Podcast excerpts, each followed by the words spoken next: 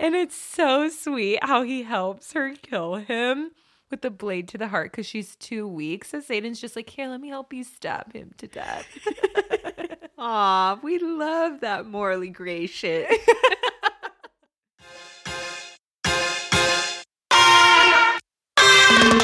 What's up, good girls and guys? Welcome to the Juiciest Book Podcast, where we discuss our favorite spicy stories from cutesy romance to smut and all the fantasy in between. I'm Carly. And I'm Taylor. Welcome to Read It and Ride It. Let's go, baby.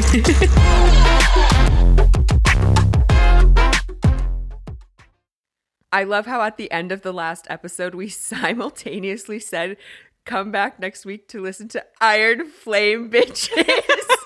How did I know that you were going to say bitches? That was totally unplanned. I feel like I just read your face and I was like, oh, this is the vibe. I'm pitching in. Yeah, this is where we're going.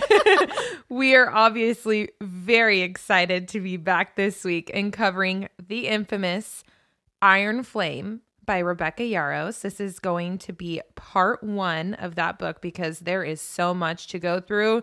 No way can we fit it all into one episode. Iron Flame is the second book and the sequel to Fourth Wing, which if you didn't reread it before Iron Flame, go ahead and go back to our previous episodes and you can check it out there. Part one and part two, review it, then go into Iron Flame because trust me, you need that review. Also, we do have some theories at the end of that episode that play into this episode as well, and we'll explain them regardless. But it's interesting to see what we came up with that came true or was rebutted. Also, check out our new bookish merch shop on Etsy, www.readitandwriteitshop.etsy.com, or use the link in our bio. That was kind of a tongue twister. And without further ado, let's get into our ratings. Overall, this one was a 4.5 out of 5 for me. And this book was honestly amazing. I was reading it and I was like, I don't want this to end. Like, I am thoroughly entertained. Like, I think I felt every emotion while I was reading this. I was laughing, kicking my feet because I was so giddy. I had so much anxiety. It made me so happy. I was like, I don't want this to end because I don't even know when the third book's coming out. Right. It's like, it was just great. And she killed it because you never know if the sequel is going to be as good as the first book because I really loved Fourth Wing. And the only reason I didn't 5 out of 5 it is because of the ending, which we'll discuss later, but it just really irked me. For various reasons, which I know it's a book and like there's supposed to be drama, but I was just like, unnecessary, didn't need this. And now I'm like, so stressed for what's to come. I mean, we try not to talk about the books too much before we start recording because we want to naturally have a conversation about it, but we both were kind of texting like, chest pain, I have chest pain. I can't comprehend this ending. I don't want to comprehend it. It's literally one of those endings that you think about for like a few days. Like, I didn't read any other books for a few days because my mind was just spinning on like, where is this going to go? And then you hear more theories and then you're like, holy shit, okay, like, really, what is Rebecca Yarros gonna fucking do? Like, she better be on it right now, writing like the fourth book and already have the third one done because I can't wait. Like, we need a new book out every 6 months. Like, we gotta finish this. Do you ever just, you know, you lay in bed at night trying to fall asleep, and do you ever just remember that last chapter and like have an anxiety spike and you're like, nope, I'm not sleeping tonight? Yeah, exactly. Because then I'm like, I just don't. I need all the answers because obviously there's still so many open-ended things in this book. And I'm just like, I need to know what's true and what's not true. Right. That's why it's so dangerous to start these series, these fantasy series especially, that are not complete. But I still gave it a 5 out of 5 because I was never bored. There was always something happening, and the action and smut scenes were amazing. And I'm pretty sure I'll end up rereading this book, which is really for sure. Right. Which is really what makes it a 5 out of 5. And I'm constantly thinking about it. I mean, I'm still thinking about it. And I finished it like almost 2-3 weeks ago now. Like, right. It just is ingrained in my head. Sitting at Thanksgiving dinner. Fuck, Xaden. Literally. Exactly. Speaking of fuck, the smut. That was awesome. It's like about 3.5 to 4 out of 6 because not necessarily all of the spicy scenes were sex, but they were fucking steamy. Mm-hmm. And the smut definitely took a step up in this book. It was so fucking good. And there was more of it in this one than there was in Fourth Wing, which for me, very much appreciated. Thank you, Rebecca Yarros. Yeah. Your little smile. Exactly. I knew you would appreciate it. I was like, Carly's loving this. Dude, even their fucking kissing, dude. I was like, I feel like I'm having sex right now. Dude, I'll get into that because there was one scene in particular where I was like, damn. So world building again is a 4 out of 5. It's an unknown world with a detailed map, dragons, magic, etc., etc. The humor was a 4 out of 5. This shit was funny. Like, I was laughing out loud at some of the stuff. Yes. And it's not like one character is like the comedic relief only, and they're saying like multiple people had shit that was funny. Oh yeah, there was this one part in particular where Jesinia goes, people are trying to kill you. And Violet's like, it's a Thursday. For real. Even just casual little pieces like that are hilarious. Yeah. The sad scale was a 4 out of 5. I cried. Like, the mom dying at the end totally surprised me. I was just like sitting there sobbing. Like, what the fuck? Dude, I think this is the first time that you actually cried and I only teared up. Like, I did have tears fall, but I was not bawling. Oh my gosh. Wow. Jinx. Yeah, I don't know. It just... That's funny. Maybe you were a little more emotionally into it or something. This book, I specifically like tried to be kind of invested in everyone more because before, like I said in our Fourth Wing, right, but I wasn't like emotionally attached to Liam because all I cared about was Xaden and Violet fucking, which I admitted in Fourth Wing. And so this book I was like, all right, everyone is getting my full attention this time. I think the action for this one was also a 5 out of 5 because in addition to death and bloodshed, throughout this entire book, there is also a full-blown war scene with a super high death count on both sides at the end. So agreed. Easily a 5 out of 5. Mm-hmm. And then lastly, fluff scale, 4 out of 5. Definitely we're getting to a meant-to-be love with multiple giddy moments. You're just swooning throughout. Yeah, Xaden has some fire-ass lines in this. Really does. Even like paragraphs that he says where I was just like, holy shit. Mm-hmm. I need someone to say this to me. Yep. Mm-hmm. I definitely highlighted some solid sections of him just confessing his love, and I'm like... I'm melting. This man. We start out with this excerpt in the beginning that's almost like a trigger warning, and it ends with prepare to join the revolution. I was like, let's fucking go. I'm so hype. Like, I was so about this. Okay, here's what's weird. I didn't even see that because I, again, not patient enough for the physical copy, got the ebook. And the ebook, at least on Kindle, did not have it. Which is, that's very disappointing because it basically lists out like, okay, this book has dragons, this book has death, this book has sexual activities, which thank you very much. Also, again, it did not disappoint. Fucking cough, cough, that throne scene though. Let's fucking get it. It's just like made it hype and amped you up. Yeah So I didn't get that. I'm definitely are gonna post it on our Instagram because You guys need to see it, because if you have the ebook and you didn't read it, it kind of just like set the tone and the vibe for what was to come. Damn. Like you're like, hell yeah. Let's fucking get it. Right in the beginning of the first chapter, again, we get that little part where it's saying that Jesinia has translated and recording all that's happened through history, just like it did in Fourth Wing, which in Fourth Wing didn't realize it in the beginning. Now I'm looking out for it. It was there again. Hello, anxiety. Yeah. Going up like immediately. It makes me so stressed out because I feel like everyone's just gonna fucking die in the end. Like, right. Why does it have to be? It's almost like it's cryptic. It's like, why? Yeah. So much stress.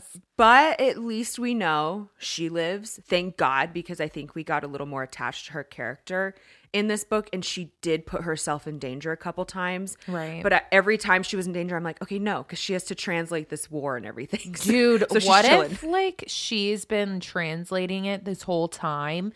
And like, and she can still fucking die. Shut the fuck up, Carly. No, I'm just saying. No, I'm scared for her. Damn it. All right, so we start in Arisha, and quick disclaimer, because I don't know if I actually just said that town right.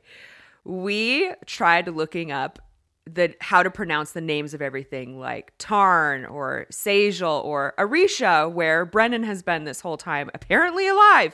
We're going to do our best, but no promise it's pronounced right, because we got different pronunciations from different people. Also, we're like the most valley-sounding girls, if you've listened to our podcast. We're not specialty language people, so... We're not linguists. You just got to figure it out. So apologies if we're mispronouncing this, Rebecca Yarros, but... Still love you. Anyways, it starts out in Arisha at Riorsan House / Fortress that's never fallen, because they say stone doesn't burn, even though the city was burned down. I love how we start out and it says revolution tastes sweet. Like just confirming that, yes, we are here for the revolution. Also, not a fucking rebellion this time. This is a motherfucking revolution. Hey. We're doing the right shit. And then Tairn speaks to her in her mind and is like, I too think you should eat something, because she is like in the kitchen with Brennan trying to eat something. Yeah. But immediately just like hearing him in her mind, I was like, yes, my grumpy daddy is back. Like, I'm so excited. So Violet ends up spying on the council meeting with Imogen and Bodhi, and Brennan is revealed to be a lieutenant and council member, as well as he's changed his name to Esri, which... Close enough. Close enough, yeah. And it's to hide his identity, because obviously his mom, you know, first of all, she's on the opposite side, but secondly, a lot of people still think he's dead. But what I really loved is that his new last name in Tirish stood for resurrected. What a cool little, like... bomb little drop tidbit there. Yeah. In there, yeah. Boom, bitch, I'm alive. And Xaden finally shows up, which I was expecting with how the last book ended that he would be there, but then we open this book and he's like not around. I'm like, what? Where is he? We're not. Right. He's not just like hanging around this whole time, like, because he was by her basically the entire time that she was down. In the last book, waiting for her to wake up, and then all of a sudden he's not there, and I was like, I need him in my life. Like, why is his name not on the first page of the book? Like, right. I was disappointed. But one thing I love about this book is how descriptive Violet gets about how hot Xaden is, because she's looking in at him at the council, and this is the first time that she's seeing him, at least, you know, after she's woken up, seeing Brennan, blah, blah, blah. And one of them is she goes on this little tangent in her mind about how good looking he is, even though he's had this lack of sleep, and then goes, and that's all physically perfect. And that's just his face. Yes, I was living for the visuals. Also, we can't forget that we left off on the cliffhanger in Fourth Wing that she's pissed at him and says, you know, I don't love you anymore, blah, blah, blah. But then in this scene, after describing how fucking hot he is, goes, I'm pathetically in love with him. Not loved, love. So you're like, yes, okay, Team Xaden, like we still have a chance, because honestly, was worried going into this book. Right. People were saying, oh my God, you know, this is only the first and second book. How are they going to stay together? It's going to be, you know, he's not the one kind of shit. Or is it going to be another slow burn? So glad that wasn't the case. And Xaden is clearly on her side still as well, because he instantly stands up for her against the council, who wants to lock her up, saying she's a liability. But because he's so powerful and it's his house, they seem to respect him. Yeah, I feel bad for her in this scene for two reasons, because everyone looks at her and she's like, who do they see? Lilith's daughter or Brennan's sister?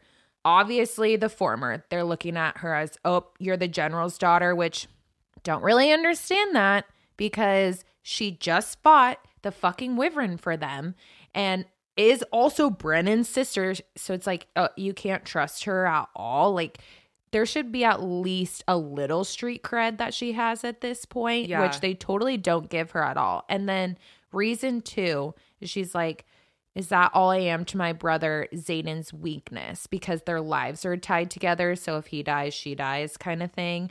And I'm just like, no, Violet, like you're strong and you're important on your own. And I feel like this book does a good job of showing to not only him, but everyone, especially on the rebellion side, like she is fucking here to stay, and she makes the biggest difference, honestly.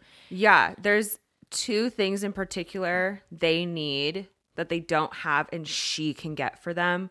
One being the forge for the weapons they need to fight, and two, scribes. They don't even have a single fucking scribe, and hello, she grew up thinking she was going to be a scribe. So not only is she an asset, but she has friends that are scribes that she can get involved in the revolution. Yeah, and honestly, scribes are one of the most important parts of this whole thing. Like, knowledge is power. That's what we learned last book. Mm-hmm. Like, the fact that the rebellion people kind of like didn't want to get involved, or, you know, couldn't find a back door to try and, you know, like find a scribe that was on the good side, like how she used Jesinia later on. I was kind of like, okay, this is definitely a big mistake that you're making.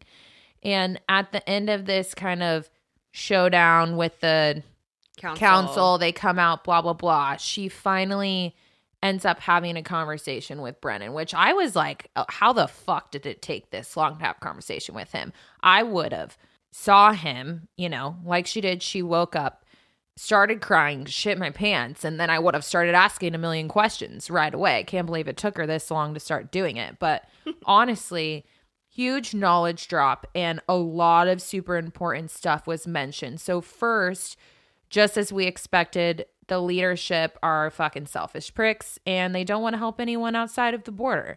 And Violet even says later on, like, they won't take war with civilians, but they won't help save them either. It's like, you're either behind our wards or like you're beyond it and you're fucked. Pretty much. Brennan also claims he left because he couldn't live a lie and look their mom, Lilith, in the eye and listen to her justify that cowardice. Except at the same time, he left Mira and Violet there to live that lie. So I get Violet being pissed.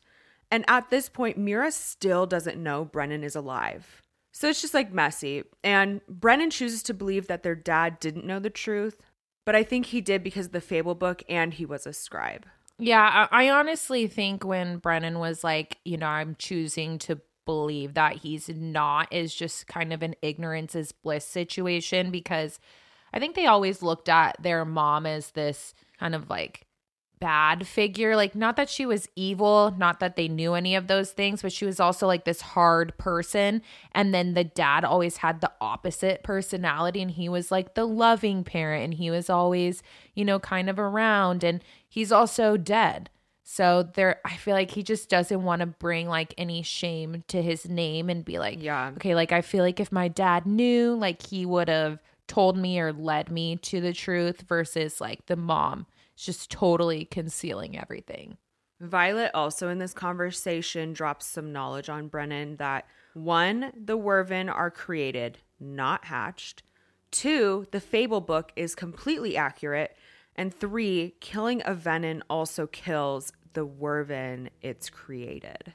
In this conversation, I honestly found it pretty concerning how little the people of the revolution knew about venom and wyvern, and how like Violet has already figured out a bunch of stuff about them between her one interaction that she's had in that battle and then also the fables from her childhood. Like, Brennan, I'm pretty sure you were reading like the same book, but it's fine. And then I also found it interesting that they had only known about wyvern for a few months. Like, did all of a sudden the venom just start making them again and they're popping up? Or were they just hiding them? Like, that part kind of confused me a little bit too.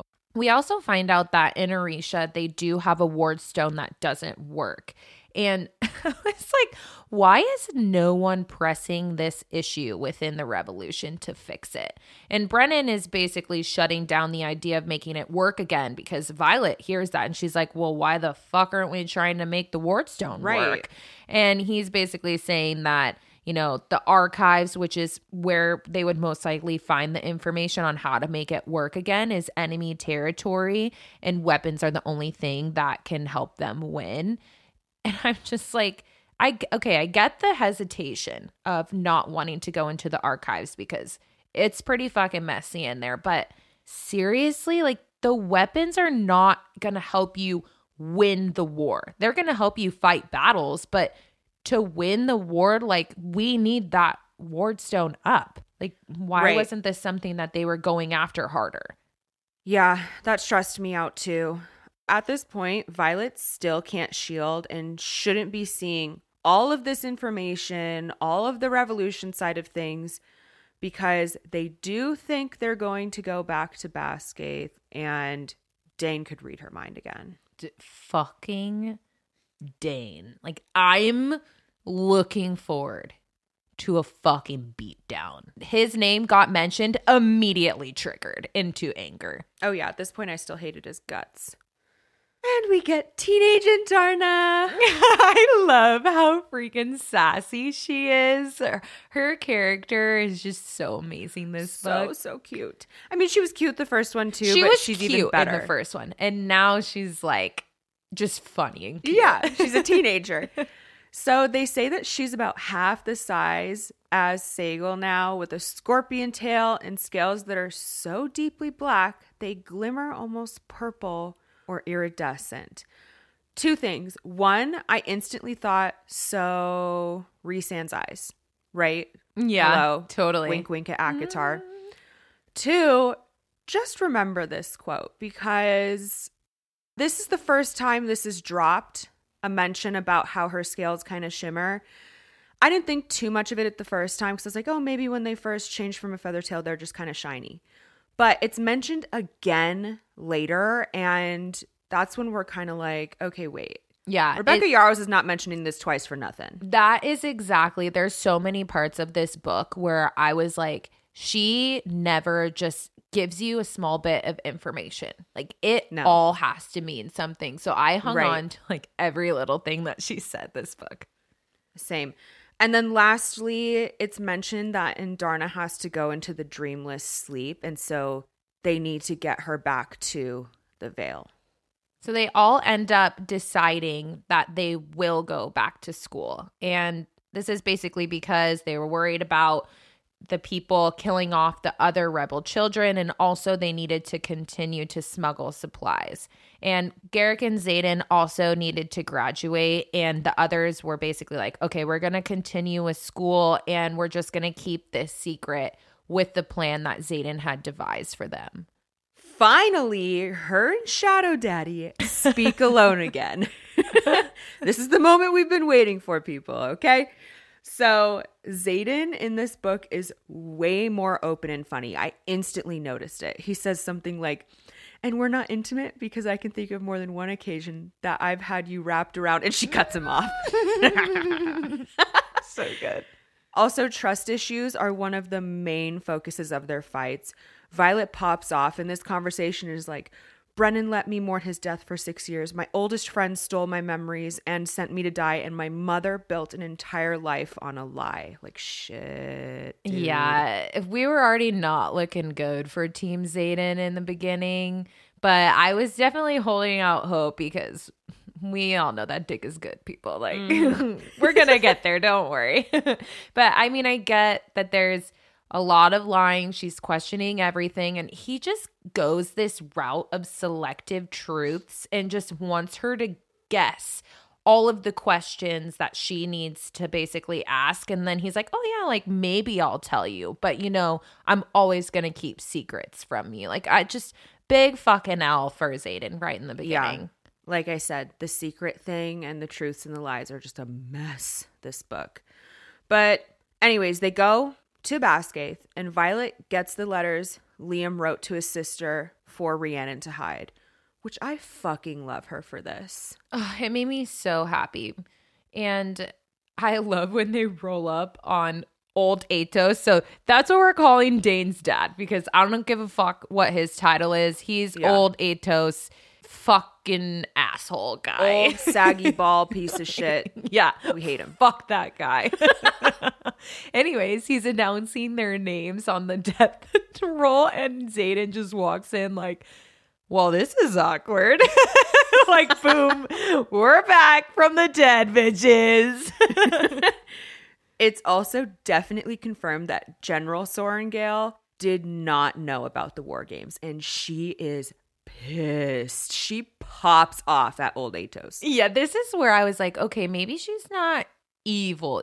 Yeah, this is the first moment where you're like, okay, maybe.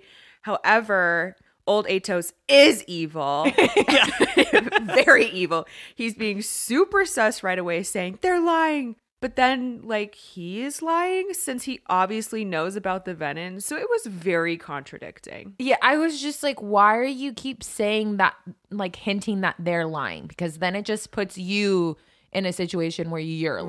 Right. So you just look like a fucking idiot. Yeah. Right. They walk away from this conversation. Mean Atos is basically like, okay, then get in formation and let's graduate. And Violet's like, all handled Dain. And I was immediately like, yes, okay, a swift kick to the balls at least. Like, I need physical assault on this man.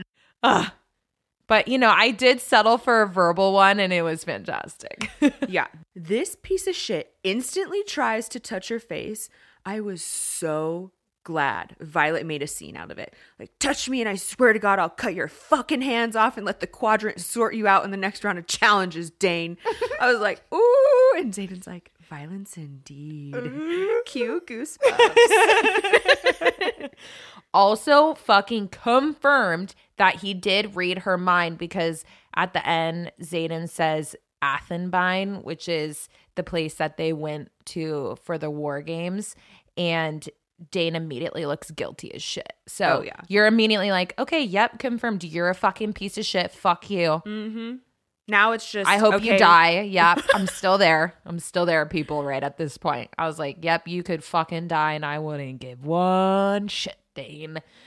Right. And now it's just, okay, how much did he reveal though? Right. We'll get into him later. Yeah, we got a lot to say. They celebrate graduation by getting wasted. And honestly, I think Violet does this more because she's just trying to numb the sting of betrayal from Xaden and Brennan, and having to now lie to her friends because she can't tell Ree or Sawyer or Roderick or any of them. Right. Are they blocking their minds? Probably not. No. And also they were like, don't know if they would be on the good side or not. So there's just a bunch going on with that. Yeah. And she sees Xaden one more time before he goes to Samara, which is the outpost that he's going to be at now that he's graduated, basically, which is the farthest station away. And then you also find out that now they can only see each other every 7 days, which the longest Tairn and Sajal have been apart is 3 days. So I'm just like, what the fuck? How are they going to make this work? Totally on fucking purpose.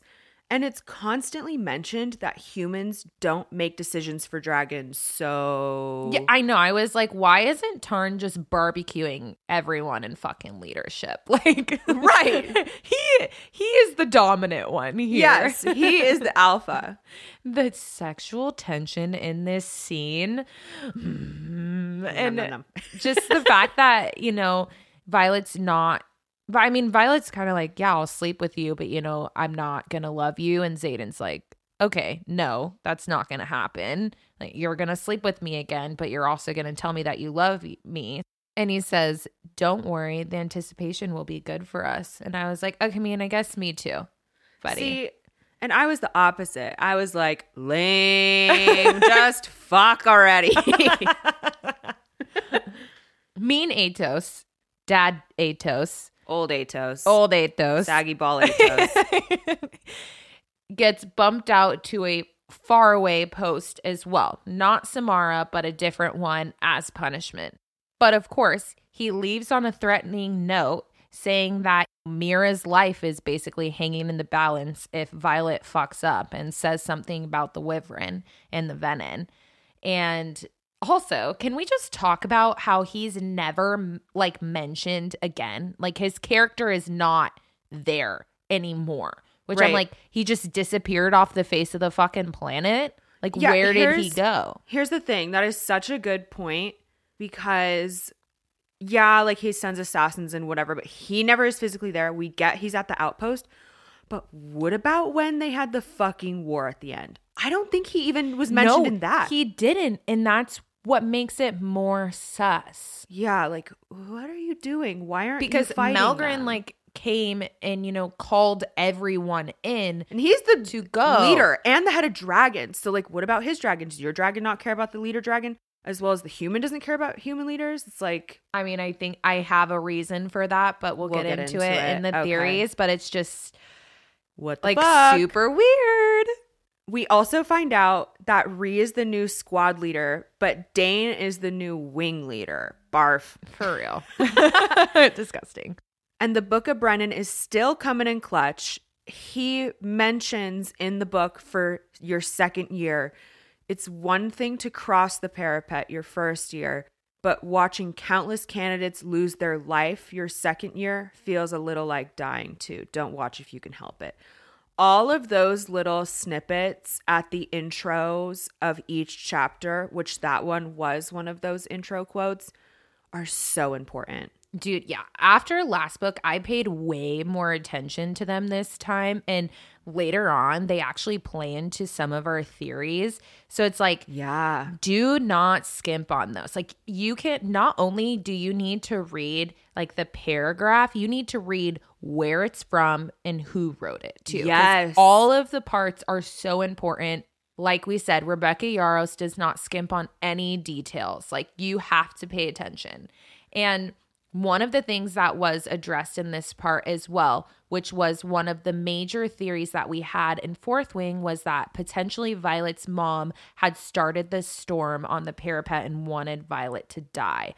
But Vi says that, you know, my mom wouldn't have called a storm to kill me like a coward, but she sure as hell wouldn't have stopped it to save her, which... Don't know if Rebecca Yarros was just hearing all these theories and purposefully wrote that in because It feels like a very specific like thing that we were all thinking. Yeah, but and then it's rebutted. Yeah, I'm glad that it was like, okay, because then it still plays into the thing like, is Violet's mom a good person?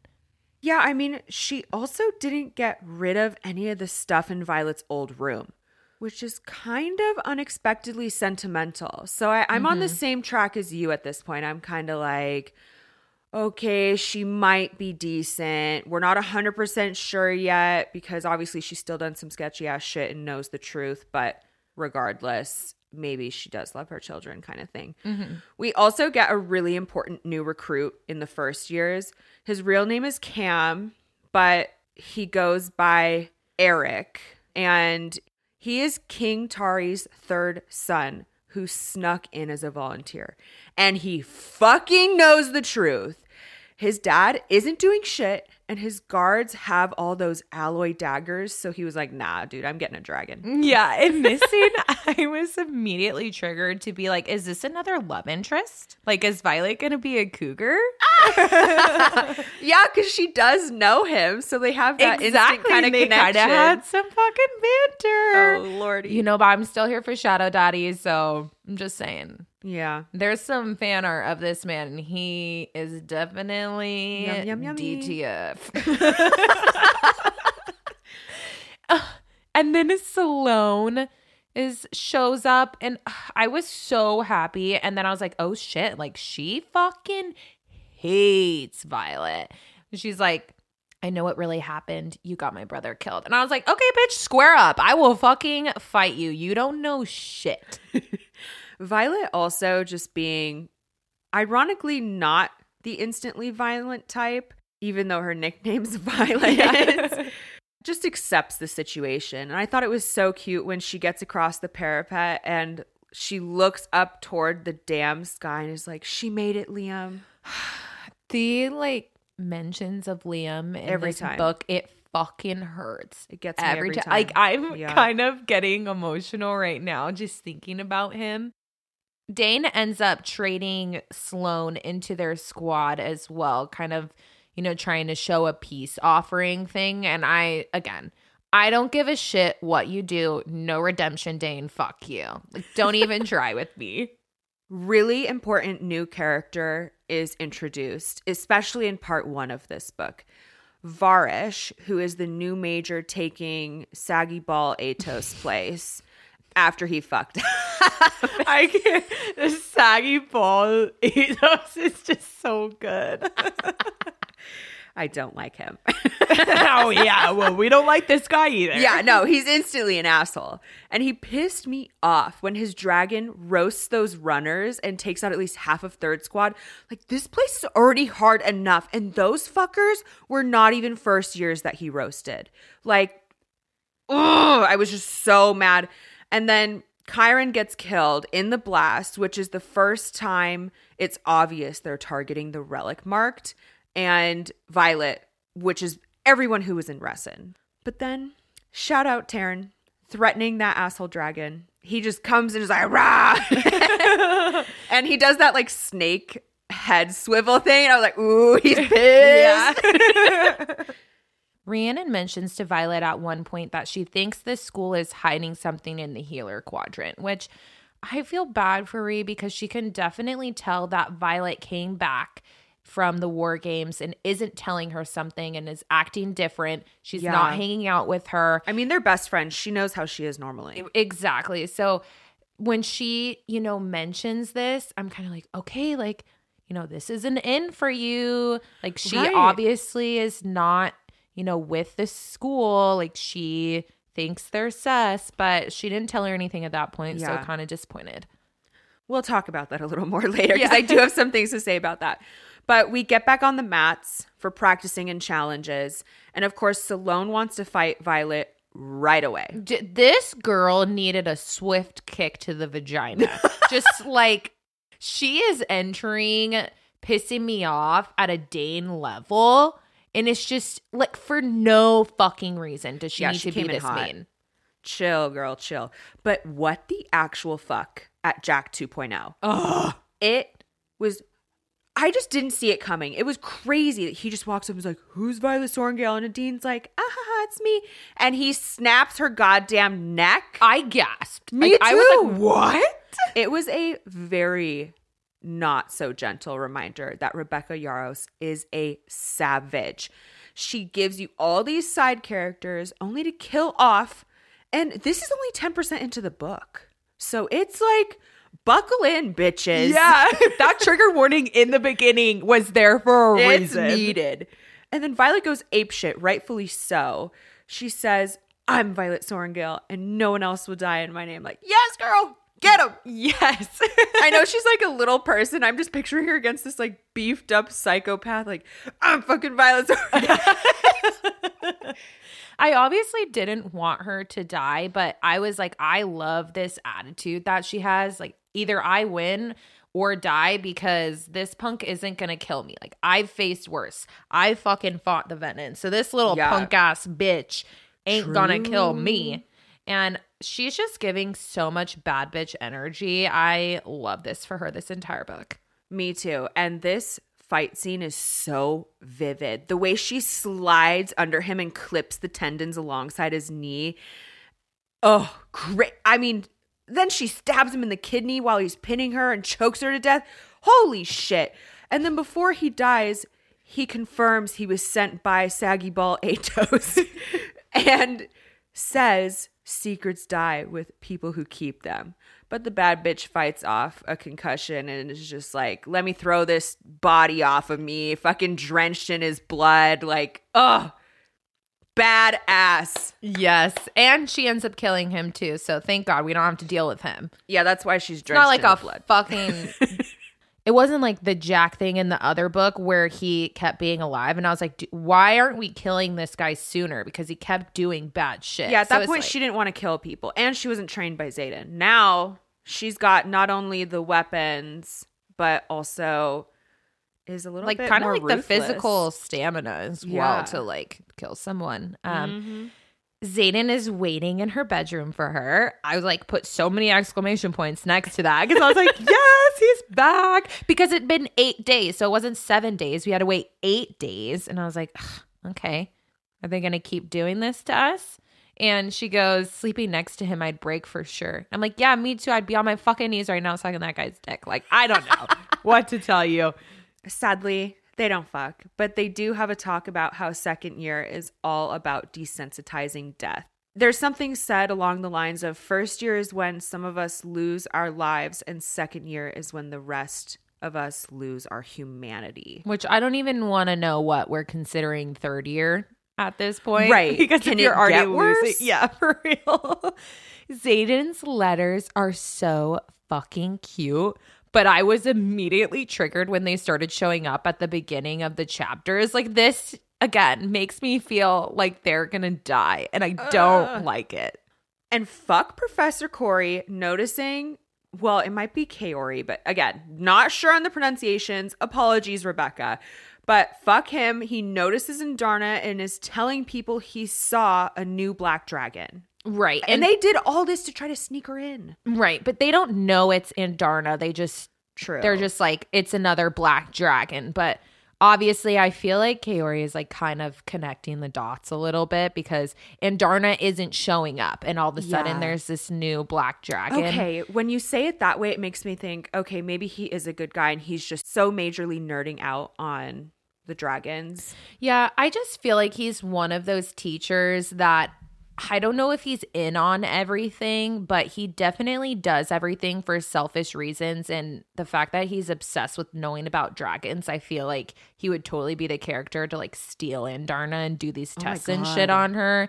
And I think that's why, you know, there's a scene later on where he's letting Varrish punish Violet for not letting Andarna show up. And he's kind of just like going along with it. Like, he's like, I really want to see her. Like, I bet she's the new fucking black dragon. Yeah. Like, I want to see her.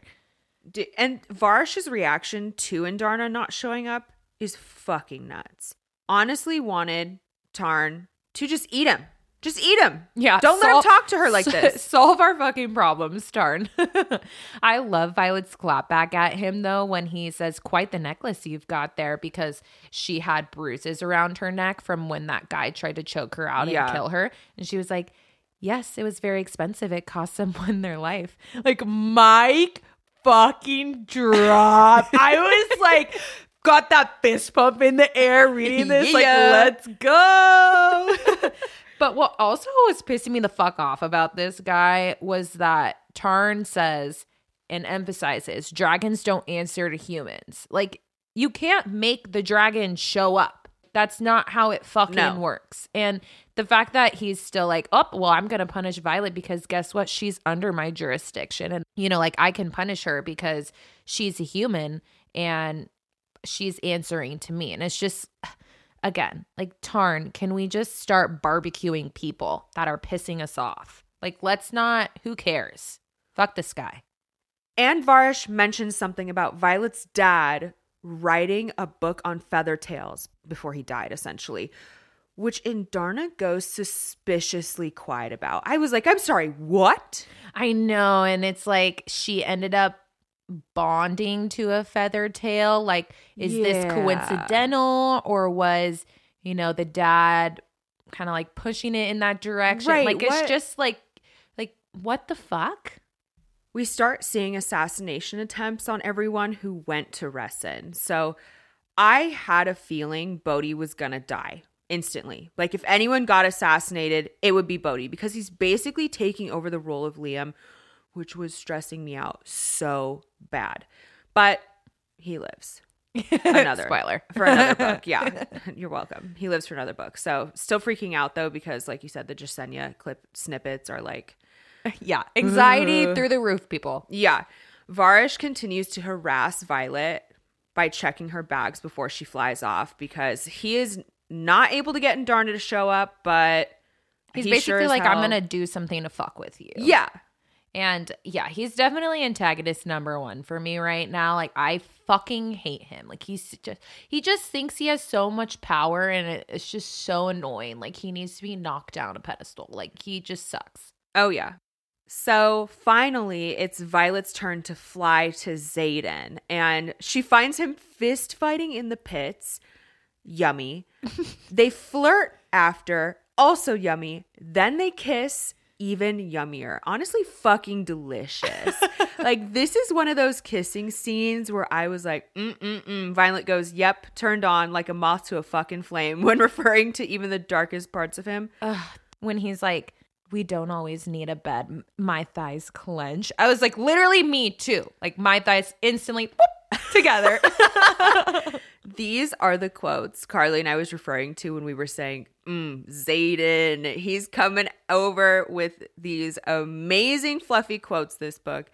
He says, I want you more than my next breath, but I can't fuck you into looking at me like you used to. I was kicking my legs like a little schoolgirl. Like, what kind of crack is she putting into these books? Because I just am so, like, the biggest smile on my face. Yes. Like, this is amazing. He even has another one right after that. It's not only like one here and there. It's like throughout this book. He goes, I'm begging you, don't offer me your body unless you're offering me everything. I want you more than I want to fuck you. I want those three little words back. The fact that he knows she loves him too, but he wants to hear her say it anyways. It's just so fluffy. Honestly, fucking annoying, though, that he's always going to keep secrets. Like, what the fuck? This is pissing me off. Again, we're talking about secrets. Yeah, like, again, I understand his part, but also I wouldn't want to be with someone that I always knew was going to hide shit from me. Like, he says, all you have to do is ask, and most likely I'll tell you. Like, how can you build trust with her if she just has to come up with every little thing to fucking ask you? Like, it just doesn't, I don't agree with it at all. Violet takes it upon herself to start doing ward research so that they can extend the wards and also start the wards at Arisha. So she learns that a rider's powers imbue the alloy that extend wards, so those little daggers that they were using. I think it's sus, though, that those daggers, when she touches them, makes her nauseous now that her powers have grown. I had a couple of thoughts here. One, maybe it has to do with her new growing power from Andarna, right? Possibly. Because Rebecca Yarros did confirm there's little hints here and there about it. And there's other parts where she's by different imbued items and she kind of has like these super excessive feelings. Or two, that's just how everyone feels around those things. But there's no way to confirm that because it hasn't been mentioned yet. So right. And also it's from her point of view. So it's like, right, you can't know how other people are reacting to right. it. I definitely think it's the former of what you said. Something to do with the second segment. Yeah. So I'm just throwing that theory out there right now. We'll follow back up on if that's true or not. But I'm excited to see what her next power is. Skip forward. Varrish punishes Violet for not bringing Andarna to the flight practice the second time. Seriously, I'm going to fucking kill someone if someone doesn't fucking kill this guy. Like, I am so over him. I just, like, we're not even that far into the book, and I was like, I can't keep doing this. Like, I can't keep. It's like Jack all over again, except on steroids. Like, I just can't. Right, because he can control her. Exactly. It's so fucked. She's tortured by being forced to strike lightning until she can't. And Varrish, the sadistic asshole he is, says, "Another one, just to prove you can listen to orders." And she physically, of course, cannot stop that last bolt and burns out, leaving her skin actually burned, like a sunburn and hot to the touch. And just, I was like you. I was like, fuck this guy. He is trying to kill her. And he's just like getting away with it too because he's a teacher. It's so annoying. Not okay. And I love how in this moment she just wants Xaden. Like, he's totally her comfort, and it made my heart so happy. Like, they have to be endgame. They're gonna get through this. Like, she wouldn't just be saying that if she didn't love him and want to be with him. If you're feeling like you're dying and that's who you're thinking about, I'm pretty sure you're meant to be. There's also another major part in part one called RSC, aka Rider Survival Course. Basically what it is there's two tests randomly in your second year where you can be kidnapped and tortured for the purpose of training. The first test is actually an RSC map test.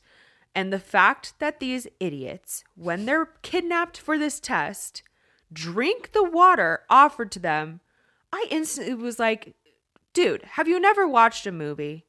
Like, come on. No, even more dumb when they go, oh, it tastes weird. You deserve to lose your connection to your dragons at this point. I was super sus about this because it says that leadership has never done something like this before. And I'm just like, why would leadership try and come up with ways to weaken the people that are supposed to go out and protect the wards? Right. It's not like this is going to give to Venom, or at least at this point, we didn't fucking know that. Like, they're giving it to the writers. Like, I just don't understand that. But later we find out that it has to do with suppressing Venom and, you know, what they can do, which we have theories on later. We'll go through it. I was dying laughing after their powers are stripped. The way they just stare at the infantry squad and the infantry squad stares back at them. They're just like, what are we supposed to do with you? And then when the infantry asks what to do if they come across a dragon, of course, smartass Ridoc is like, first we choose a sacrifice and then we offer it and run. Ridoc's comical relief throughout this book was gold. Dude, yes. He is the golden retriever cinnamon roll of this book. Honestly, so is Sawyer too. True. Very true. He's a little more of a softie though. Thomas, one of the leaders like Rhiannon is, dies saving an idiot infantry cadet who runs from a dragon. It's so frustrating because it's not the rider's fault that they're pussies, but they die for it. Fuck that. I was furious at this exercise. I thought the whole thing was bullshit considering they have different maps on top of it and are being hunted. Like, give them a fucking compass or something. Like, who cares? Yeah. It was just so frustrating. Yeah. Of course we can't just have only one evil character. We have to have more than one. And the next one that we get introduced to is Markham, which is the head scribe. And definitely evil. Yes. So the first hint of, you know, him being evil is when a kid makes a request to Jesinia at the archives and gets dragged away and then is found mysteriously beaten to death in his room. And later you find out that he was killed because he was looking into his family's death from a battle, most likely involving Venom and Wyvern, that Navarre wanted to keep a secret. Plus, kind of the whole thing tying in Markham is that Jesinia couldn't find that information. So she pushes up the request to Markham, who is, you know, a higher scribe than her. So maybe he can find the information. And, you know, she wasn't trying to get him killed, but you know, she sees him getting in trouble and she's like, fuck, like that was probably because of me. And Violet also has the realization that Jesinia has been protecting her the whole time, because when last year she came to her and wanted a book, Jesinia didn't record it. And that's because Jesenia's kind of like, okay, I like Violet, like I trust her. And also she's like, this could maybe get you in trouble, so I'm not gonna, you know, write it down and let anyone know that you're looking into this. She has really good instincts, because that brainiac bad bitch knew in her gut the archives were incomplete on purpose and volunteers to actually help Violet find the information she's looking for. I also love that Jesinia asks for a copy of the fable in return. Her need for knowledge just makes her the best scribe, and is totally why her and Violet are so close, because Violet is the same way. She just has to know, right? We also get Poison Queen Violet back at it again. She saves Sloane during her first challenge on the mats. I am so happy Violet finally gets snappy with her. Like, put that fucking bitch in her place. And then the fact that she holds Liam's letters over her head, like, you need to basically stop being a fucking bitch and, like, let us help you, let me help you, or let Imogen help you train, and then I'll give you his letters. Like, she needs to stop the I hate you Violet train. Like, this is just unnecessary. Agreed. Imogen not only starts helping Sloane with training, but she also helps Violet by giving some little hints. She basically says, you're lying to yourself if you think a guy like Xaden won't have secrets. That's super important. Plus, she says he's doing it in some ways to protect her. Like, just fucking love him already, Violet. Stop holding yourself back. Why? Because you're holding us, you're holding us readers back. Yeah. Like, and then lastly, Imogen tells her, just because ignoring friends works for Xaden doesn't mean you have to. Right. So it's not like she's just totally all Team Xaden, agreeing with everything that he says. Right. She's just giving her 2 cents, which she needed to hear all of that, and honestly, she's kind of taking over this role that Ree had with her last book, because, you know, knows she everything. Can't. Yeah. So she's like, even though Imogen doesn't want to be that, she kind of, as she has literally stated. Yeah. Throughout this whole time, she's constantly getting fucked over by leadership and not able to see Xaden, which is so freaking frustrating. It's like they would go to each other's spots, but then leadership would purposely, like, send Xaden out. And then he finally shows up, thank God, but early, and she needs to go exchange a book with Jesinia. So not just a book, the book. Yeah, it's related to the wards, which Xaden basically told her, don't fucking look into it. And she was like, nah, bitch, we gonna figure this out. Yeah. So she ends up telling him the plan to, you know, use Jesinia as a scribe ally. And I was like, see, Xaden, it's not hard to just tell people things instead of making him fucking guess what her involvement is. And also when he says, I just want to meet her to see if she's trustworthy, immediately was like, he's a fucking mind reader. Like, dude, you called that shit. Yeah. I, again, looking at all those fucking details. That's insane. I did not pick up on that. I was cackling laughing, though, because right after that, they're silently fighting in their minds, which they do multiple times throughout the book. But Ree and Ridoc are standing outside of the door, and they're like, I think they're fighting, but without words. Like, you could just imagine, like, just them having facial expressions, and you're like, there are no words coming out of their mouths. What a weird ass couple. I'm glad she threw the selective truths back at him, though. Like, how does your own medicine taste, buddy? Yeah, for real. You like that?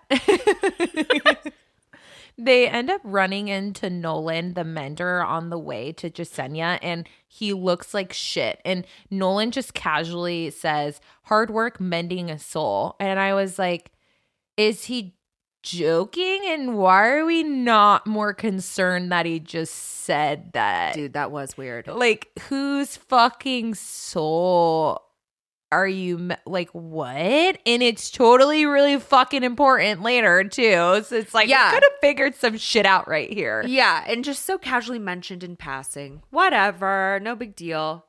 Yo, Tairn's fucking power move though. Totally putting Varrish in his place and almost killing Solus, his one-eyed ugly dragon. Dude, yes. When Tairn says, only a rider can be a vice commandment. Without a dragon, you are no rider. Like, oh, fuck you, motherfucker. And also tells him to get on his knees to apologize to Violet. Like, just amazing. I hate this guy more than Jack now. Like, Jack plus Dain equals Varrish at this point. Like, he is the absolute worst. Like, I know Venom are like the bad people in this, but like Varrish is just also right like, underneath. He may be Venom, but we'll get into that. We'll get into that. It's, we hate him regardless. Again, yeah, we hate him. She gets into this fight with Ree, and it honestly just hurt my soul because I just need her to tell her at this point. Like, I'm putting my full faith that Rhiannon is good.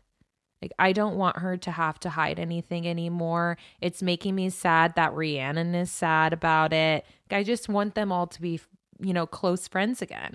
Rhiannon even says, I'd rather you scream at me than pretend everything's all right with silence. And Violet decides, okay, there's at least one truth I can give her. This was one of the parts I was tearing up when she finally starts opening up to Ree and telling her the truth and reliving losing Liam. Right. So she like doesn't tell her everything, but she definitely alludes to the fact that like something went on in Resson that was not right.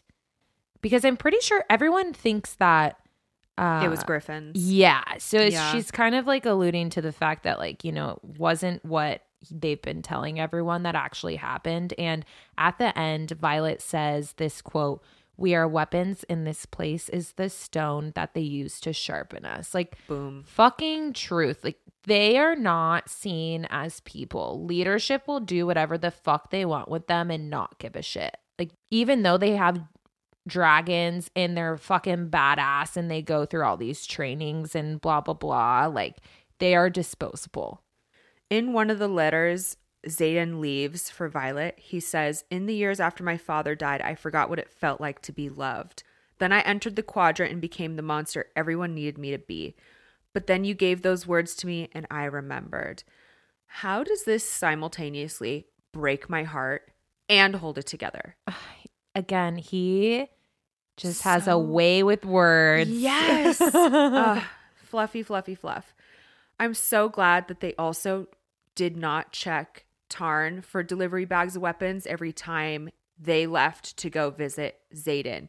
She even notes the bags vibrate with energy. Again, another part where she's like kind of hinting at feeling weird shit from these daggers, right? And gets weird feelings from them even when Xaden showed her before, which that's just like, that's too much to be coincidental, right? I agree. Yeah. It's, again, second signet's got to be hinting at it in some sort of way. Yeah. This time when she gets to Samara, Mira is there. Not loving that Mira still doesn't like Xaden and is disappointed that Violet is now in a relationship or whatever the fuck they are with her. But, you know, whatever. She'll come around. Love the part at the end where she's just kind of like over the sappy bullshit. And she's like, ugh. Let's just go throw knives at shit. While they're throwing daggers, Violet asks Mira about wards, but she still doesn't know shit because apparently it's all classified, which I kind of thought was suspicious considering her signet, Mira's signet, is warding, but whatever. I think she just kind of like goes along with whatever she's told. Like, she's a good soldier. Like, she's like, oh, I have respect for my, you know, leadership people. I'll just listen to them. Yeah.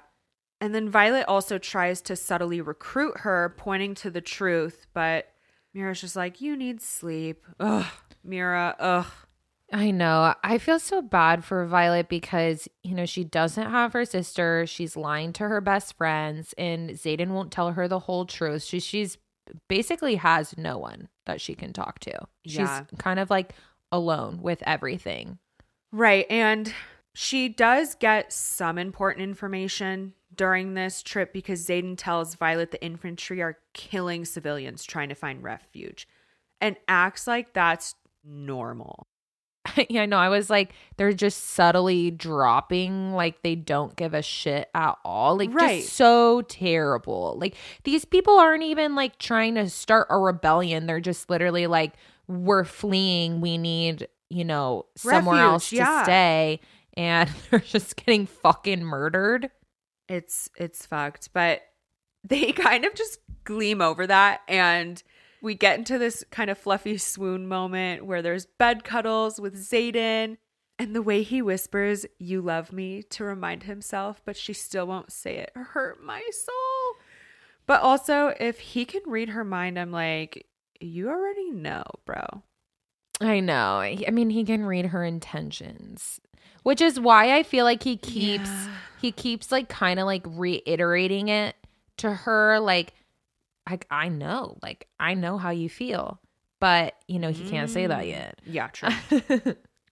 We're back at Basgiath, and Dain challenges Violet because she's refusing to speak to him. On top of her being injured, I go into instant panic mode. He is so desperate to talk to her, and that fucking prick even lays her out with the hurt shoulder. Dude, seriously? Then is like, I had no clue. I told my dad, but I was saying, I'll miss you because you chose him, not I'll miss you because I'm sending you to your death. Right. At this point, I didn't know if I wanted to believe him yet.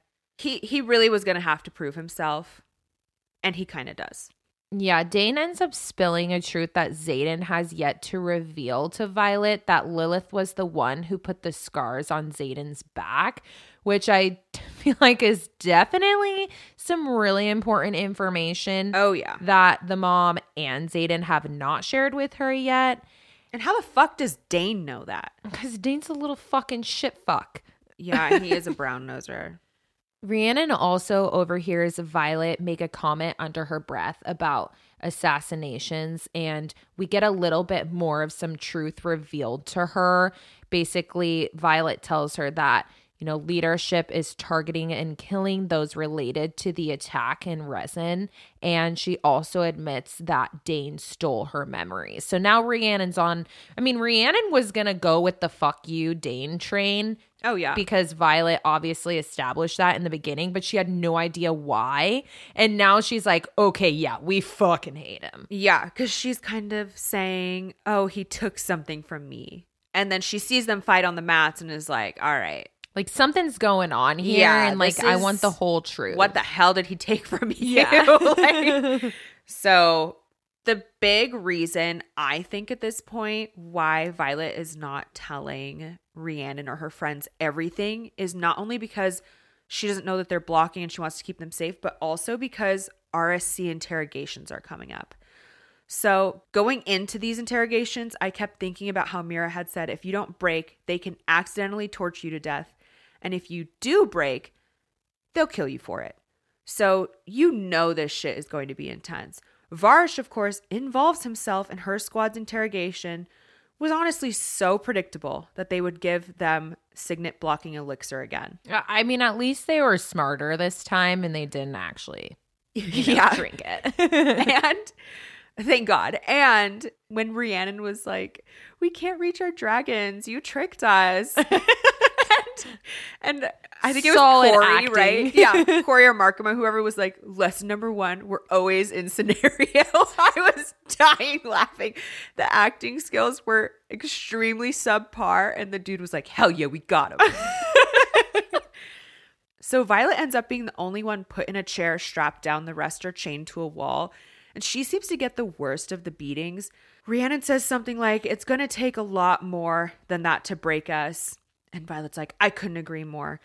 Don't watch. And then she braces herself. This squad ain't the Iron Squad for nothing, honey. Bring it.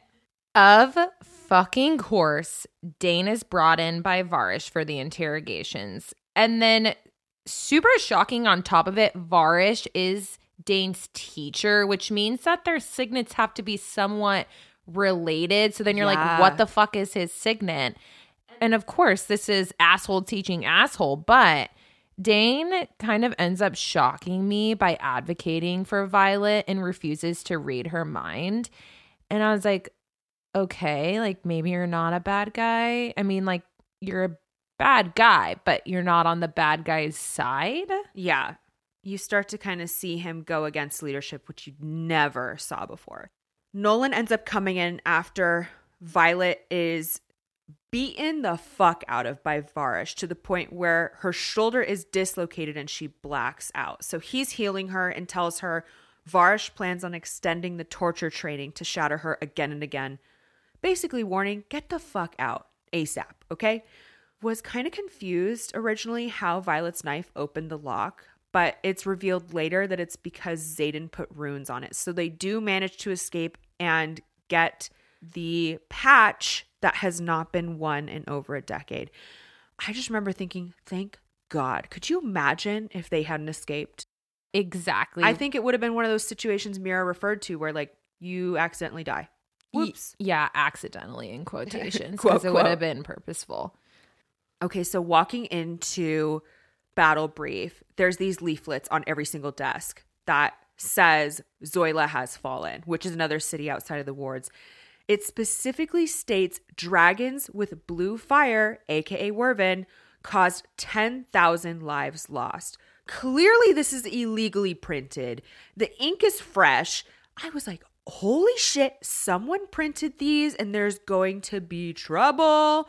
You find out later it was actually Professor Devera who totally was giving some low-key ally vibes throughout. Right. But at this point, we didn't know who it was originally. And it's cool to see that professors are on the revolution side as well. And then all of a sudden, I'm sorry, Jack Barlowe is alive? If I was not already raging, like it, Rebecca, not necessary to bring this man back. And also, why the fucking shit is Nolan reviving him? Like, why the fuck does anyone care about Jack? Yeah. Also, how the fuck did he survive at this point? We didn't fucking know how. You're like, what? He was crushed by a fucking mountain. Like, what the fuck? Also, do not fucking trust him, Violet. Like, we already have Varrish, who, you know, took the place of him being the asshole dickwad towards Violet. And now we have to then deal with Jack coming back. It's like Sloane's being a bitch. Varrish is a fucking asshole. Dain, fuck you still. And now we have this motherfucker back. Yeah. Like, I just can't. It's too much. I just can't. I'm fucking pissed. I'm pissed, but at the same time, I'm like, Rebecca's doing her job right because I can't stop reading. Exactly. Like, again, who the fuck would have ever thought of that? No. Even more importantly, though, Xaden was hurt. So Professor Devera proves she's an ally, hinting Xaden is the one that got hurt because they're mentioning in Battle Brief, oh, this city or this outpost was attacked. Samara, the one that Xaden works at, and one person was injured but no deaths. And Professor Devera is like, yo, I'm scratching my neck subtly, but Violet, look at me because this is where his, you know, what's that mark called? Relic mark. Yeah. Violet, of course, freaks out, but it also might be Tairn influencing her feelings if her shield fell at all. Regardless, go get your man. For real. I love that she was just like, fuck the consequences. Like, I'm leaving. I'm going to go. And I'm so fucking weak when she rolls up and he's not even hurt and he's just sparring with Garrick. And we're like, there was no reason to come. Right. I mean, that's your first reaction. And you're thinking, okay, is Devera actually trying to get her screwed over? But then you find out that he was healed by a Mender Signet and had actually almost lost his arm in the course of saving the outpost. No surprise there, though, because he's a shadow daddy. Hello. Slay. I fucking can't with this scene, but in a good way. He's territorial over Bodhi's jacket. He goes, aw, you were worried about me. Swoon. So annoying, yet so cute. It's just mind-boggling. One thing that was getting me at this point was the fact that Xaden would say he wanted Violet and even said he fell for her, but never actually says, I love you, which is what he wants Violet to say to him. And I was like, dude, I think if you just said, I love you, we'd be good. Like, yeah. A-okay. He also says, I'm never in control when it comes to you. Like, okay, I'm swooning again and I kind of forgive you. I'm not as annoyed with you anymore, because he keeps dropping these fucking quotes that just make your stomach sparkle, but at the same time, fucking say it. Yeah.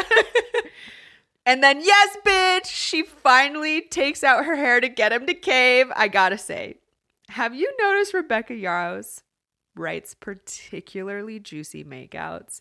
Like, best ever, all consuming, just everything. And this makeout scene was one of those makeout scenes. Yeah, like, the fucking kisses are so magical that it makes you feel like they're actually fucking. Yes.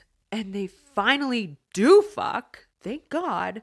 Because, I mean, how long were you going to have to hold out, you know? Yeah. I mean, we were a little nervous. Not celibate over here. Right? No. And you've already fucked before. Come on. But the hooking, the hand over the shoulder move, though, honestly a favorite. I saw some fan art of this that we will share on our page, and I messaged the artist and was like, fuck yes, these are the kind of scenes I want brought to life. Like, for real. Applause, people. I love that shit. After we get down and dirty, they meet up with the Griffins, and instantly I'm put off by this bitch who's making some googly eyes at Xaden. Like, but no. Yeah, I know he's hot, but you don't get a look at him like that. Yeah, plus the way she glares at Violet after learning her name, super jealous. It's just giving jealousy. Yeah, and then realizing, like, shit, they've actually fucked because they were started bantering too well, Xaden and that girl. Like, you're like, all right, they're not total strangers. Like, there's something going on. And then her name is fucking Cat, which is the cat that Bodhi earlier had mentioned that he wasn't supposed to tell Violet about, because he was telling Violet that, you know, he's never seen Xaden care about someone so much as he even cares about Violet. Yeah. Yes. Fucking says even Cat. And then we're like, wait, all right, who's this fucking bitch? Because we never knew that he was ever romantically interested in someone before. Like, we knew he got around, got his dick wet, but that's different than caring about someone. Right. So now I got fucking beef with this Griffin rider. We learned that Viscount Takaris, who a lot of the Griffins are associated with, has the luminary that makes the weapons the revolution needs, but wants to see Violet wield lightning in trade. Xaden won't allow it because Takaris is known for hoarding rare things, including people.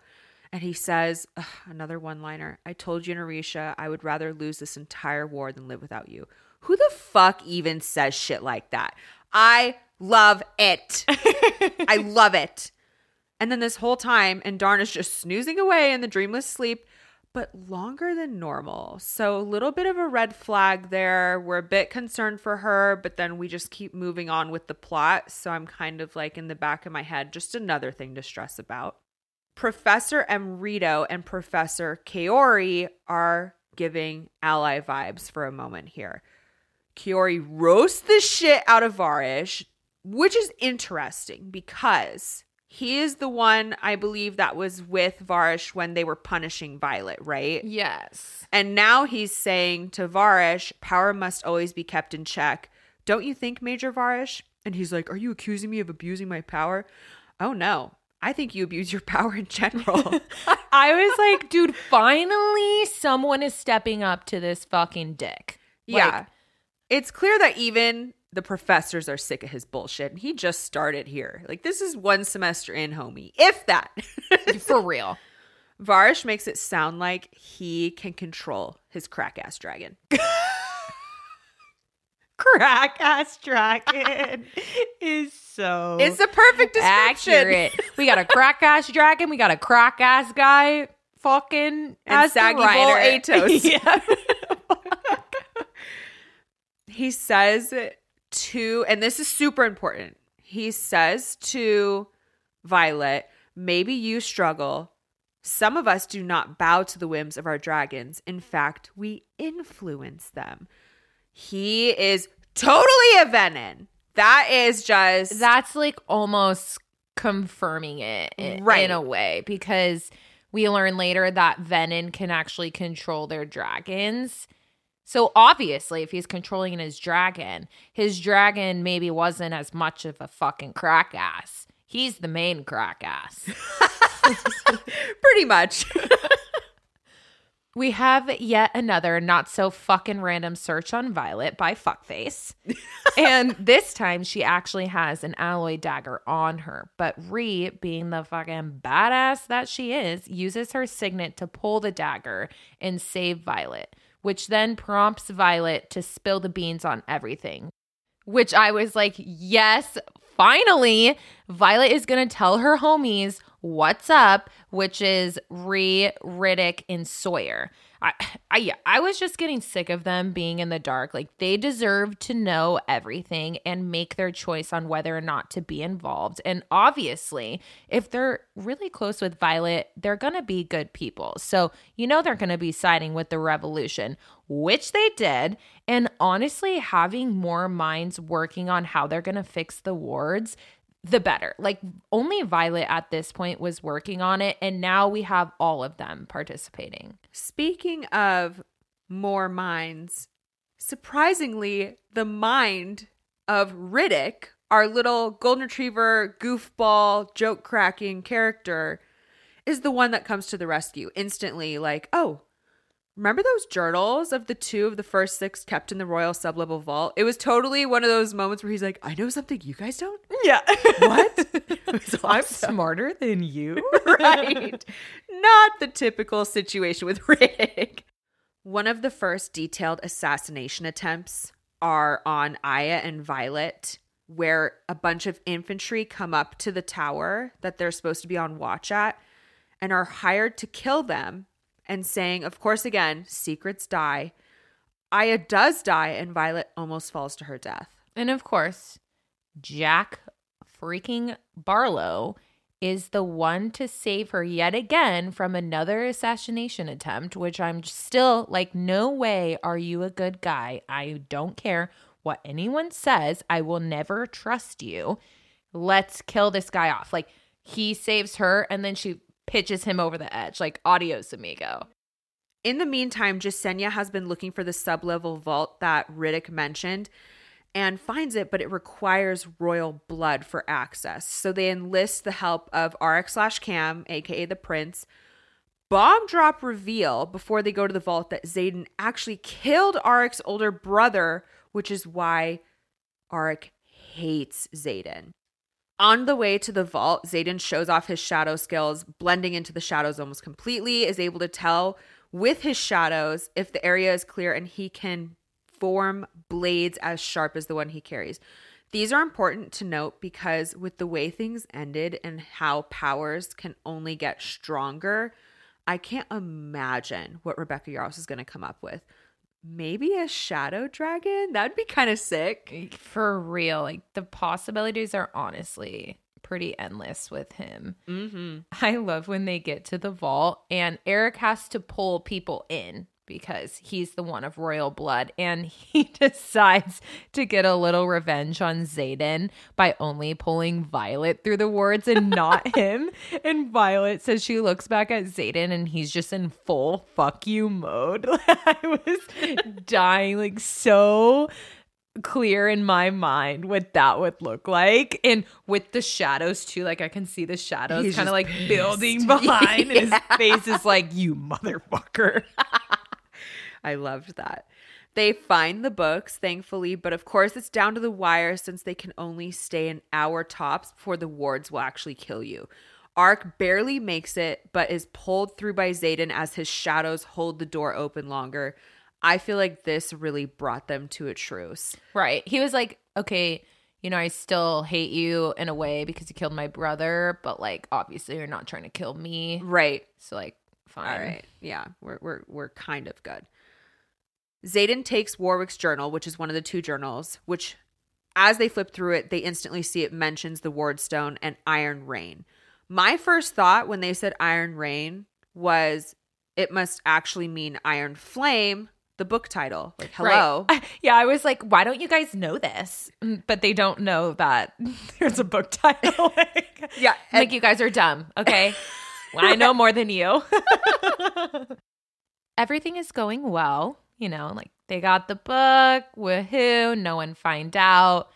But of course, we can't be happy because immediately when Nolan gave her that bond-breaking signet-dulling drink, I was like, girl, we cannot be accepting drinks from anyone anymore. Like, if you're not getting it yourself, you can't be drinking it.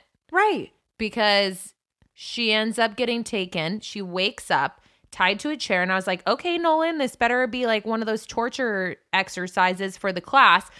But no, she was actually betrayed by Nolan, who's been mending her whole life. And they find out that, you know, there was actually an alarm tripped in the archives. And they also found Lyra's journal on her. So they know that she's looking into shit that she's not supposed to be. I did not see Nolan betraying her happening and bringing her to the brig, handing her to Varrish on a silver platter on top of it. Fucked. Yeah, so fucked. That's ultimate betrayal. Plus, it's all behind her mom's back, who is the boss of everyone. Right. So, I mean, I don't understand Nolan. Are you Varrish's little bitch? Slave puppy? Yeah, it's weird. Yeah. They have a weird relationship. Yeah.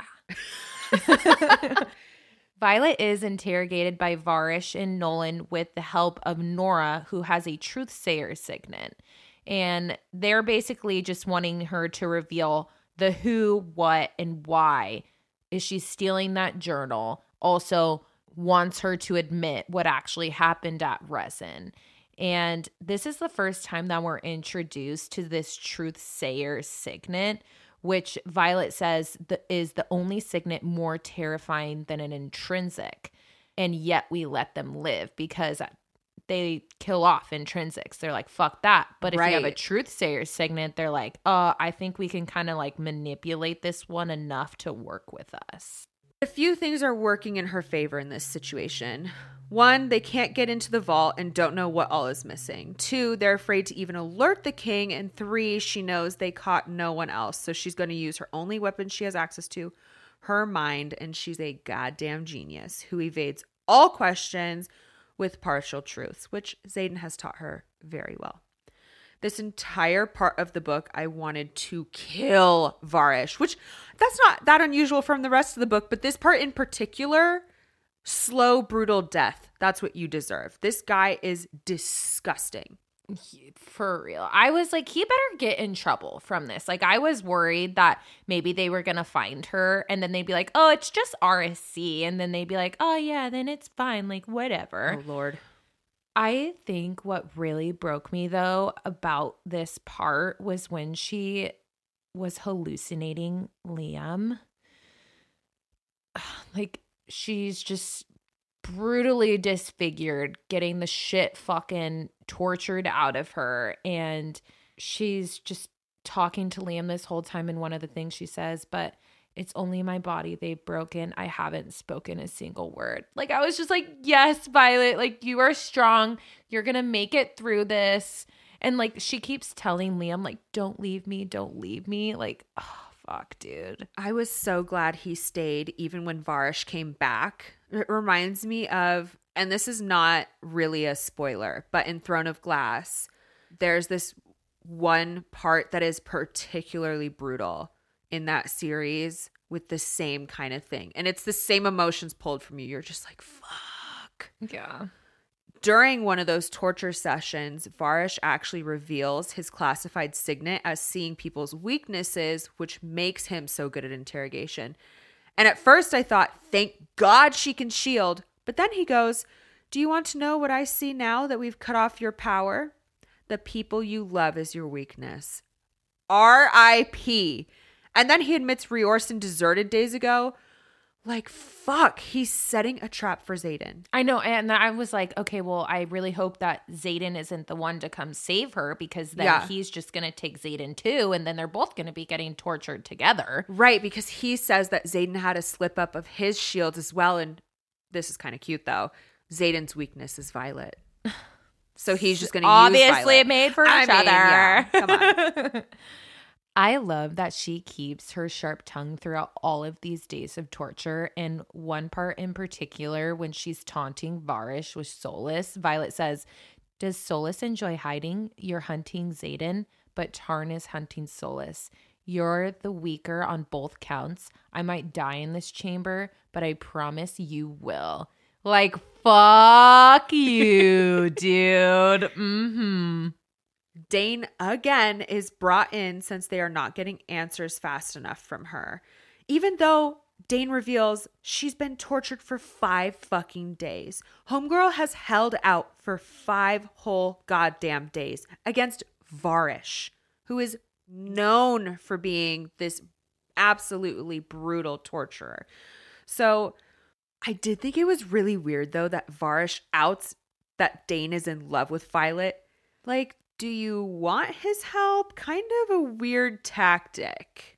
Yeah, honestly, Dain is just so easily manipulated. I had so much anxiety going through this scene. Like, it made me want to curl up in a ball and die. And, of course, that motherfucker listens to Varrish and starts reading her mind again. I was seething. You love her? Yeah, fucking right. Bullshit. Thankfully, she forces what he can see, though, and shows him the fight that lost Liam, the truth of what's out there, and her torture from Varrish these last few days. And after the visions, Liam is like, "I'm here, I promise, and I still don't regret it, Violet, not one second."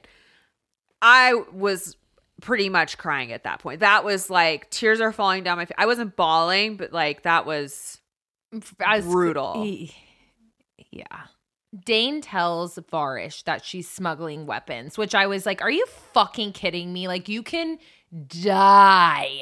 Actually die, Dain. But then we realize he's just pretending and stabs Varrish. And then I'm like, woo, Dain, yeah! Dain is good.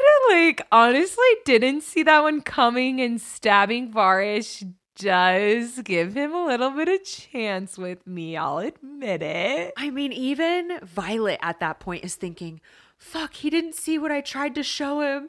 It's over, blah, blah, blah. Oh, I did not see that coming. I know. So glad. Such a good little plot twist. Also, Xaden is finally here to save her. Violet's like, you came. And he goes, there's nowhere in existence you could go that I wouldn't find you, remember? I love him. Violet reiterates, I didn't break. She's so worried about revealing the revolution. And Varrish is a fucking dead man.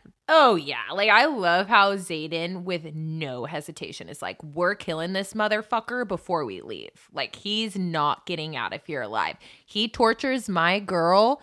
You're not going to get away with that. And I love, too, how he goes, because everyone's kind of like trying to decide who's just going to off him so that they can get out of there. And Xaden's like, no, the honor belongs to Violet if she wants it. And she's like, oh, she does. Like, we getting revenge now. And it's so sweet how he helps her kill him with the blade to the heart because she's too weak. So Xaden's just like, here, let me help you stab him to death. Aw, we love that morally gray shit.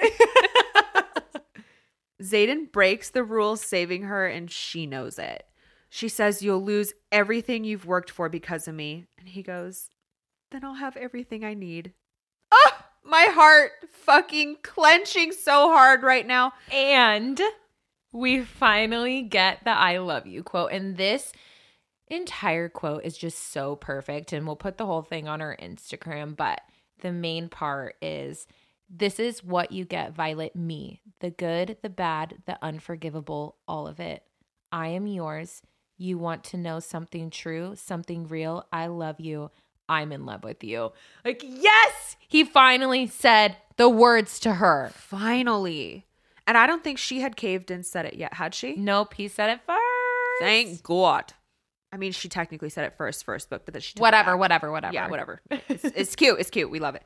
They go and break out her squad, who are real homies, and tried to rescue her the day before, but they were put into interrogation classroom. Then suddenly Mama V is an ally and looks worried. I was shocked that she let Garrett go after having a dagger to his throat, and even hands over the signet blocking antidote to Violet. Her excuse for not helping outside of Navarre was having children and keeping them safe at all costs.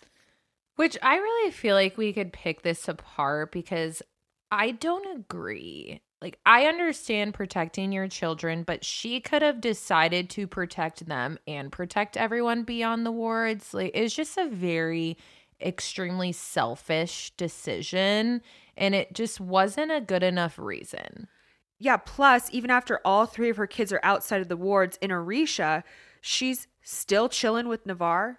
We have a few theories on why she may be doing that, but still, what the fuck? Yeah. Speaking of theories, one of ours from Fourth Wing was explained, which is that her mom did not send her to the Writer's Quadrant to die.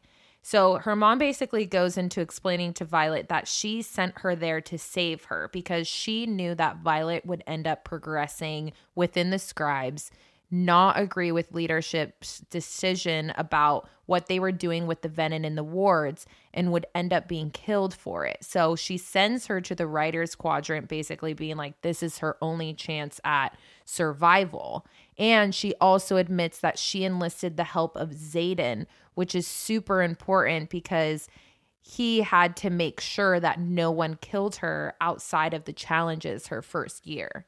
Yeah, that's what really did it for me, because at first I'm thinking she's more likely to die in the Writer's Quadrant. That's not helpful. But she went the extra mile enlisting Xaden's help. Yeah, and honestly, I get it, but I do feel like it was a little bit naive of her mom to think that Violet wouldn't somehow come to the truth anyways, and that the Writer's Quadrant was the way to protect her from ever finding out the truth. Like, the fact that her mom thinks that she needs protection from the truth is so annoying. Like, yeah. She needs protection from Venom. Like, it just, yeah. Yeah, it's a lot. Her excuses also for the knife marks on Xaden's back was that it's a Teirish custom. And lastly, she acts like she has been a potential double agent, admitting that she never regretted letting Xaden into the quadrant, even saying, stay alive or this will all have been for nothing, to Xaden. I'm kind of like, is this foreshadowing? Yeah.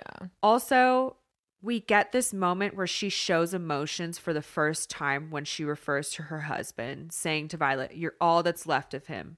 But Violet's like, I'm not. Mira has his laugh, his warmth. And although her mom doesn't know this, Brennan is alive. And she's like, I have zero regrets keeping that from her. So she still doesn't trust her mom fully, even hearing all these truths from her. Yeah, and the mom ends up not going with them. So they're going back to Reorson House. They're like, we can't stay here anymore. And the mom's still, you know, on the side of Navarre. And I think the biggest takeaway from this is that her mom's a fucking pussy for staying, and that Violet can't fully trust her. Xaden dropping Werven carcasses at every outpost is the reason he deserted, and the distraction he made to rescue Violet is everything. Go Xaden and Team Rebellion. That is a hell of a way to out Navarre. Violet also wants everyone at Basgiath to know the truth and have a choice while leadership is scrambled trying to clean up the Werven mess. And so they use the dragons to vouch for who wants to leave for the right reasons. Some of the dragons actually choose not to share the image of the Resson fight Violet tells Tairn to share. Which this interests me, because it's like, why would anyone want to lie? And I think it has something to do with whatever the Empyrean is hiding, which the Empyrean is like the dragon leadership group, because Tairn says that dragons have secrets that they don't tell humans. The leadership does end up coming back and interrupting this little rally that they're having. And Bodhi's signet is revealed because he blocks a massive fire bolt from one of the professors, aka he can counter signets. And then Devera is confirmed as an ally because she wants to join them and is the first out of actually a pretty decent sized group of professors who joined the revolution. Right. So 200 dragons and 101 riders actually fly and join them, plus more coming later with the hatchlings, which I would say that's a pretty good turnout out of all of them. Oh, yeah. And at least half, I think. Right. And Andarna is still in the dreamless sleep, which is longer than any dragon has been. And I'm just, you know, worried, like, what's going to happen with her? And they make it back to Arisha. Sides have been picked, and the war has officially begun, bitches. That's the end of part one. Really quick, we're going to do a would you rather. So, Carly, would you rather have a griffin or a dragon? Well, I would have a dragon because I'm not a fucking pussy. Like, I'm not going to take the easy way out. Like, I want the most badass thing or I don't want anything. Yeah, I agree. I got to have a dragon. Griffin, cool, but like dragon griffin on the scale of things. Yeah. Yeah. That's it for today's episode. We'll see you all back next week on Wednesday for Iron Flame Part 2. For more, follow us on our socials, TikTok and Insta, at Read It and Write It. Check out our merch on Etsy and subscribe to us wherever you're listening in. Also, our DMs are open to Would You Rather suggestions, books and topics you want covered, or you can email us at readitandwritit@gmail.com. See you guys next episode.